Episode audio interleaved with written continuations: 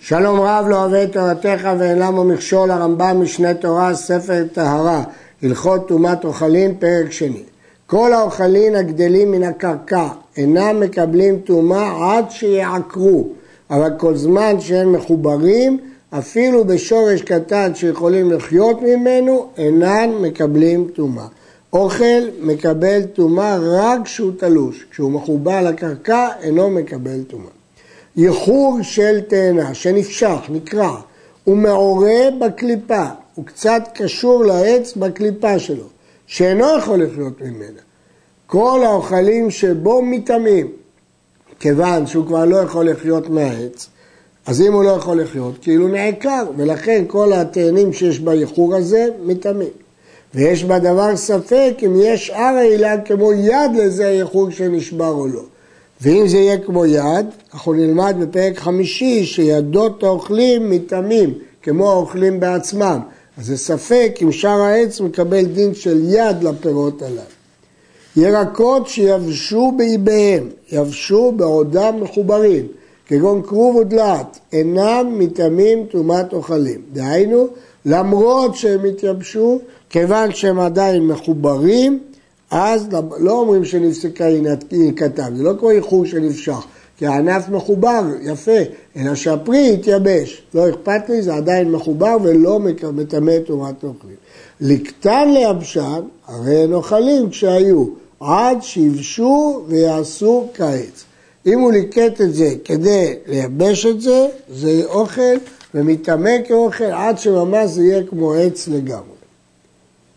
אילן שנפשך, נקרא ענפים, ובו פירות, הרי הם כתלושים, כי כבר הם לא יכולים לנהוג. וכן אם יבש האילן, ובו פירות, הרי הם כתלושים. בהלכה הקודמת דיברנו שהפירות התייבשו, אבל האילן חי, אז הם מחוברים, לא מקבלים טובה. אבל כשיבש האילן, אז כבר הפירות כתלושים. תאנים שיבשו באיביהם, הם עדיין מחוברות, אבל הן יבשות, מטמאות טומאת אוכלים במקומן, כמו שאמרנו קודם, למרות שיבשות, כי האילן לא יבש, האילן חי. כל האוכלים שהם מבעלי חיים, כמו דגים או בשר בהמה, אינם מקבלים טומאה עד שימותו. כמו שדבר מחובר לא מטמא טומאה, גם דבר שהוא חי לא מקבל טומאה. שחט בהמה או חיה עוף, אף על פי שעדיין אין מפרכסים, מקבלים טומאה. אחרי שהם נשחטו, הם מקבלים טומאה, כי הפרכוס הזה זה רק כמו זנב הלטאה שהיא מפרכסת. ודגים, ממתי מקבלים טומאה? מאיזה רגע אני מגדיר אותם שהם מתים? משימותו. נולד בהם טרפה ונטמעו כשהם מתנדנדים, הרי יש בדבר ספק אם הם חשובים כמתים הואיל ונטרפו, או אינם מקבלים טומאה עד שידמו ויהיו כאבן ולא יתנדנדו.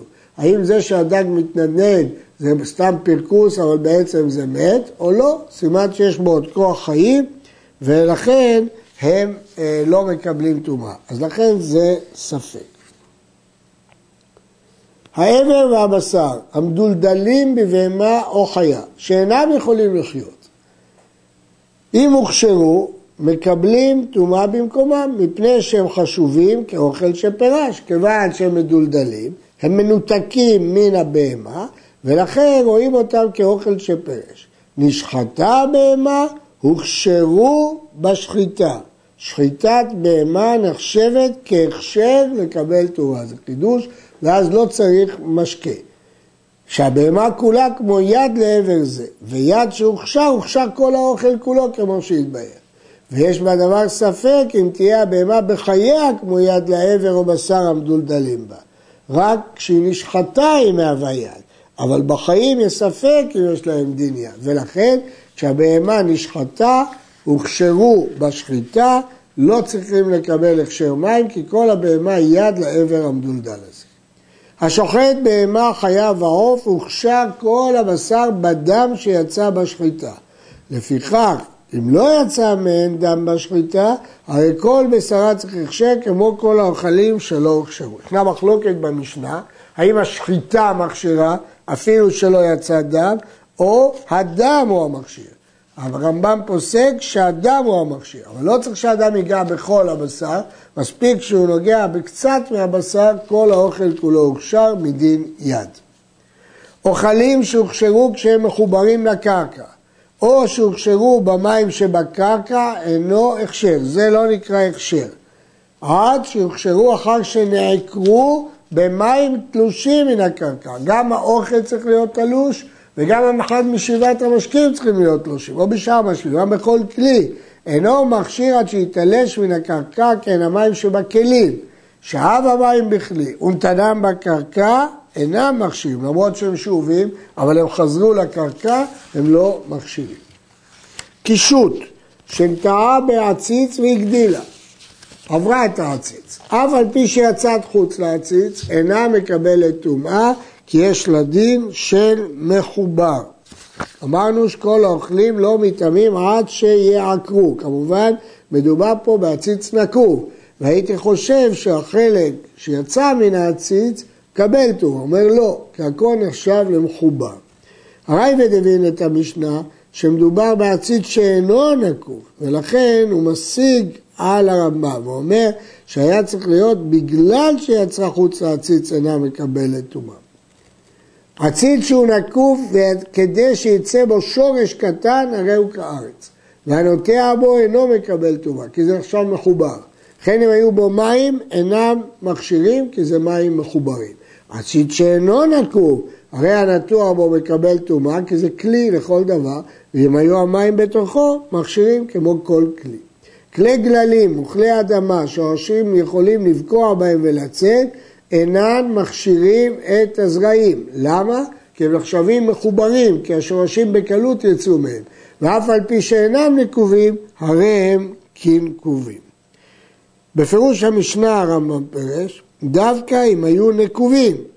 אבל הכסף משנה מוכיח שביד החזקה פה הוא חזר בו ממה שהוא כתב בפירוש המשנה. עציץ שמילאו עפר עד שפתו אינו נחשב כלי, כי הוא כבר אין לו בית קיבול, אלא הרי הוא כטבלה שאין לה שפה שאינו כלי קיבול. הרמב"ם מפרש את הדין הזה בפירוש המשנה. כיוון שהעציץ הזה שלא נקוב הוא כלי, הוא מכשיר את הזרעים, אבל אם ממילא הוא עפר עד שפתו, דינו כמין טבלה, שעל אף היותה כלי, הרי היא טהורה, וממילא זה לא כלי לעניין הכשר הזרעים, ואז גם המים שבתוכו אינם מכשירים. משקים טמאים שנפלו על האוכלים נטמאו, אף על פי שנפלו שלא ברצון הבעלים. כל הדין שאמרנו שהכשר צריך רצון הבעלים, לא שייך פה. למה? שהרי הטומאה וההכשר באים כאחת. כיוון שבבת אחת המשקה הוא זה, הוא גם מכשיר וגם מטמא, פה אין צורך ברצון הבעלים. והוא שלא יהיו בקרקע, רק אם הם תלושים. כל אוכל שנפסד ונסרח, והרי אינו ראוי למאכל אדם, אינו מקבל טומאה. וכן משקה שנסרח ונפסד ואינו ראוי לשתיית האדם, אינו מקבל טומאה. כדרך שאינו מכשיר, שנאמר אשר ישתה. הרייבד משיג על פי המקורות, שדבר שהיה ראוי למאכל אדם, אינו מפסיק את דרגתו עד שיפסד מאכילת הכלב. ומה שאינו ראוי למאכל אדם מראש, אף על פי שהוא ראוי לכלב, אינו מקבל תרועה. והכסף משנה תרץ את קושיות הרייבד על הרמב"ם. העור ששלקו והשליה שחשב עליה לאכילה, מטעמים טומאת אוכלים בפני עצמם. למה? כי מושלק זה כבר הפך להיות אוכל, ושליה שחשב עליה הפכה להיות אוכל. עור חמור ששלקו, הרי זה ספק אם מטמא תרומת אוכלים מפני שלקו, או אינו מטמא מפני שהוא מאוס הרבה, וכיוון שהוא מאוס הרבה, אז הוא לא ראוי לאכילה אפילו שהוא שלק אותו. חיטים שבגללי הבקר ושעורים שבגללי הבהמה שליקטן, אם הוא ליקט חיטים ושעורים מתוך הגללים, כמו שהגמרא מספרת על שנת החורבן, אינם מקבלים טומאה. ואם חשב עליהם לאכילה, מטמאות טומאת אוכלים. כל אוכל שנטמא, ואחר שנטמא נפסד ונסרח. אם הוא היה נפסד ונסרח לפני שהוא נטמא, הוא לא היה מקבל טומאה, אבל הוא נטמא כשזה היה אוכל. ואחר כך נפסד ונסרח. אם נפסד מלאכול הכלב, או שיבש כחרס, הרי זה טהור. נפסל מלאכול אדם ועדיין הוא הועיל לכלב, הרי זה טמא כשהיה. כלומר, למרות שאמרנו ששיטת הרמב"ם, שאוכל שנפסד מאוכל אדם, מפסיק להיות אוכל ולא מקבל טומאה, זה בשלב הראשון. אבל בשלב השני, כשהוא כבר קיבל טומאה, אז כדי להפסיק להיות אוכל הוא צריך להיפסל מאכילת כלב, או שיהיה יבש כמו חרס. וכל האוכלים שנטמעו, אין להם טהרה במקווה. אם הוא נפסל מלאכול אדם ועדיין ראוי לכלב, טמא כשהיה. ואם האוכלים נטמעו, אין להם טהרה במקווה. אין מציאות של טהרה במקווה לאוכל, רק לכלים ולמשקים. זרעים טמאים, שזרען, זרע אותם שוב באדמה, הרי הצומח מהם טהור. מה שצמח מהאדמה טהור, ואפילו בדבר שאין זרעו קלה.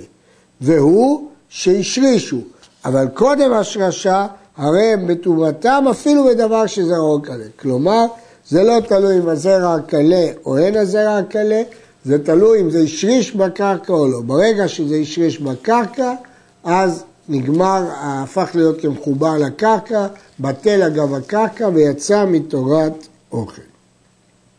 אוכלים שהם מחוברים לכלים, בטלו מתורת אוכל, כי הם הפכו להיות חלק מכלי. ואם נטמע הכלי, הרי הם מטמאים כטומאת הכלי, הואיל והם משתמשים תשמיץ עץ, הרי הם כעץ. הוא השתמש בדלעת למשל בשביל לדלות מים מן הבאר, אז זה הפכה להיות כלי, אז זה כמו טומאת כלים ולא כמו טומאת אוכלים. כל משקה שנטמע, ואחר שנטמע נפסד ונסרח, הרי זה מטומאתו לעולם. אין דרך שהוא יוצא מהטומאה במשקה, שלא כמו באוכל. מדוע? שאין המשקה יוצא ידי הכלב לעולם. תמיד כלב ישתה אותו, בכל מצב. ולכן אין לו טהרה. ואין למשקה שנטמע טהרה חוץ מן המים בלבד. אי אפשר לתאר משקין, רק מים. שאם הטביל בהם במקווה, כיוון שצף מי המקווה עליהם, טהרו. כמו זריעה, שמתי אותם במים והם טהרו. ומטבילין חמין בצונן וצונן בחמין, ורעים ביפים ויפים ברעים. הרמב"ם פסק כדעת בית הלל, לפי בית שמאי אי אפשר להטביל כי זה כמו מין בשאינו מינו, זה לא נקרא זריעה והשקה. מקל שהיא מלאה משכין והטביל מקצתה במקווה, לא טהרו המים שעל מקצתה עד שיטביל את כולה. לא אומרים שהמים מחוברים אלו את אלו, חיבור לא. צריך שכל המקל יהיה במים. שלג שנטמע והשיק מקצתו למי המקווה, הואיל וטהר מקצתו, טהר כולו. שלג מתייחסים אליו כחתיכה אחת לעניין טבילה במקווה. התמד הטמא, או התמד הטמא, בין שנטמע אחר שתימדו, בין שתימדו במים טמאים, תמד זה פסולת ענבים שמניחים אותה בתוך המים כדי שיעשה חומץ. אז התמד הזה עד שלא החמיץ דינו כמים. מה שיקרו במקווה ואיתר, שהרי הוא כמים. מי שהחמיץ הרי הוא כיין ואין לו טהרה במקווה, כמו שאמרנו שרק מים יש להם טהרה במקווה ולא שאר המשקים. קדרה שהייתה מלאה משקים, כגון דבש ויין, וכיוצא בהם, ונתונה במקווה. ופשט ראשון לטומאה את ידו ונגע בה, הרי זה מטמא את המשכין אף על פי שהם במקווה. והסברנו שהמקווה מטהר רק את המים. ונטמא את הגדרה בחומת המשכין אף על פי שהיא בתוך המקווה, כי המים מטמאים את הגדרה. הייתה מלאה מים, אם הגדרה מלאה מים, הגדרה טהורה. שאין הראשון מטמא כלי חרס לעולם, ואין המים שבתוכה טמאים. במקרה הקודם היא הייתה מלאה דבש או יין, שאין להם טהרה במקווה. אבל מים נטהרים במקווה, והמים לא יכולים לטמא את הכלי חרס, והטמא בעצמו לא יכול לטמא את הכלי חרס. ואין המים שבתוכה טמאים מפני שהם מעורבים במי מקווה. פשט אב הטומאה את ידו ונגע בה, נטמאת הגדרה. למה? כי אב הטומאה יכול לטמא כלי חרס, ואין המקווה מטהר כלי חרס. מי שפיכות, הרי הן בחזקת טומאה, מים שמשפכים אחר שהשתמשו בהם, ייתכן שיש בהם מים טמאים. ירדו עליהם מי גשמים, אם רבו עליהם, הרי הם טהורים. מרצה למרצה, הכל טמא, בין בכלים, בין בקרקעות. אימתי?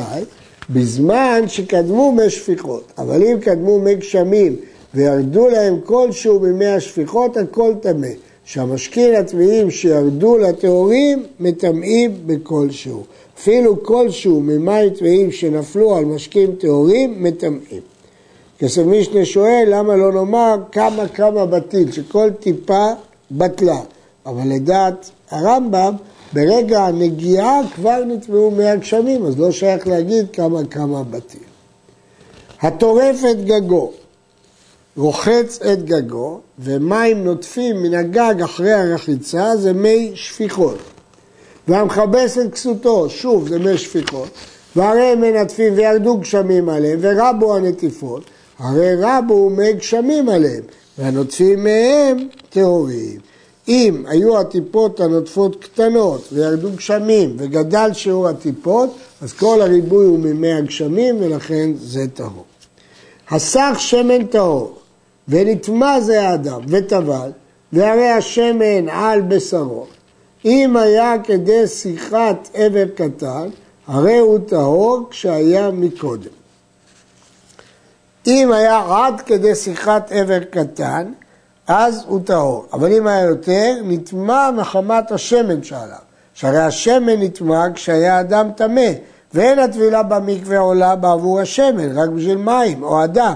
לפיכך כשהוא טובל ונטהר, אם יש שם שיעור של יותר משיחת עבר קטן, חוזר השמן ומטמא אותו. כך מסביר הרמב"ם בפירוש המשנה, שהשמן נטמע מחמת הגוף ולא טהר במקווה, ולכן הוא מטמא.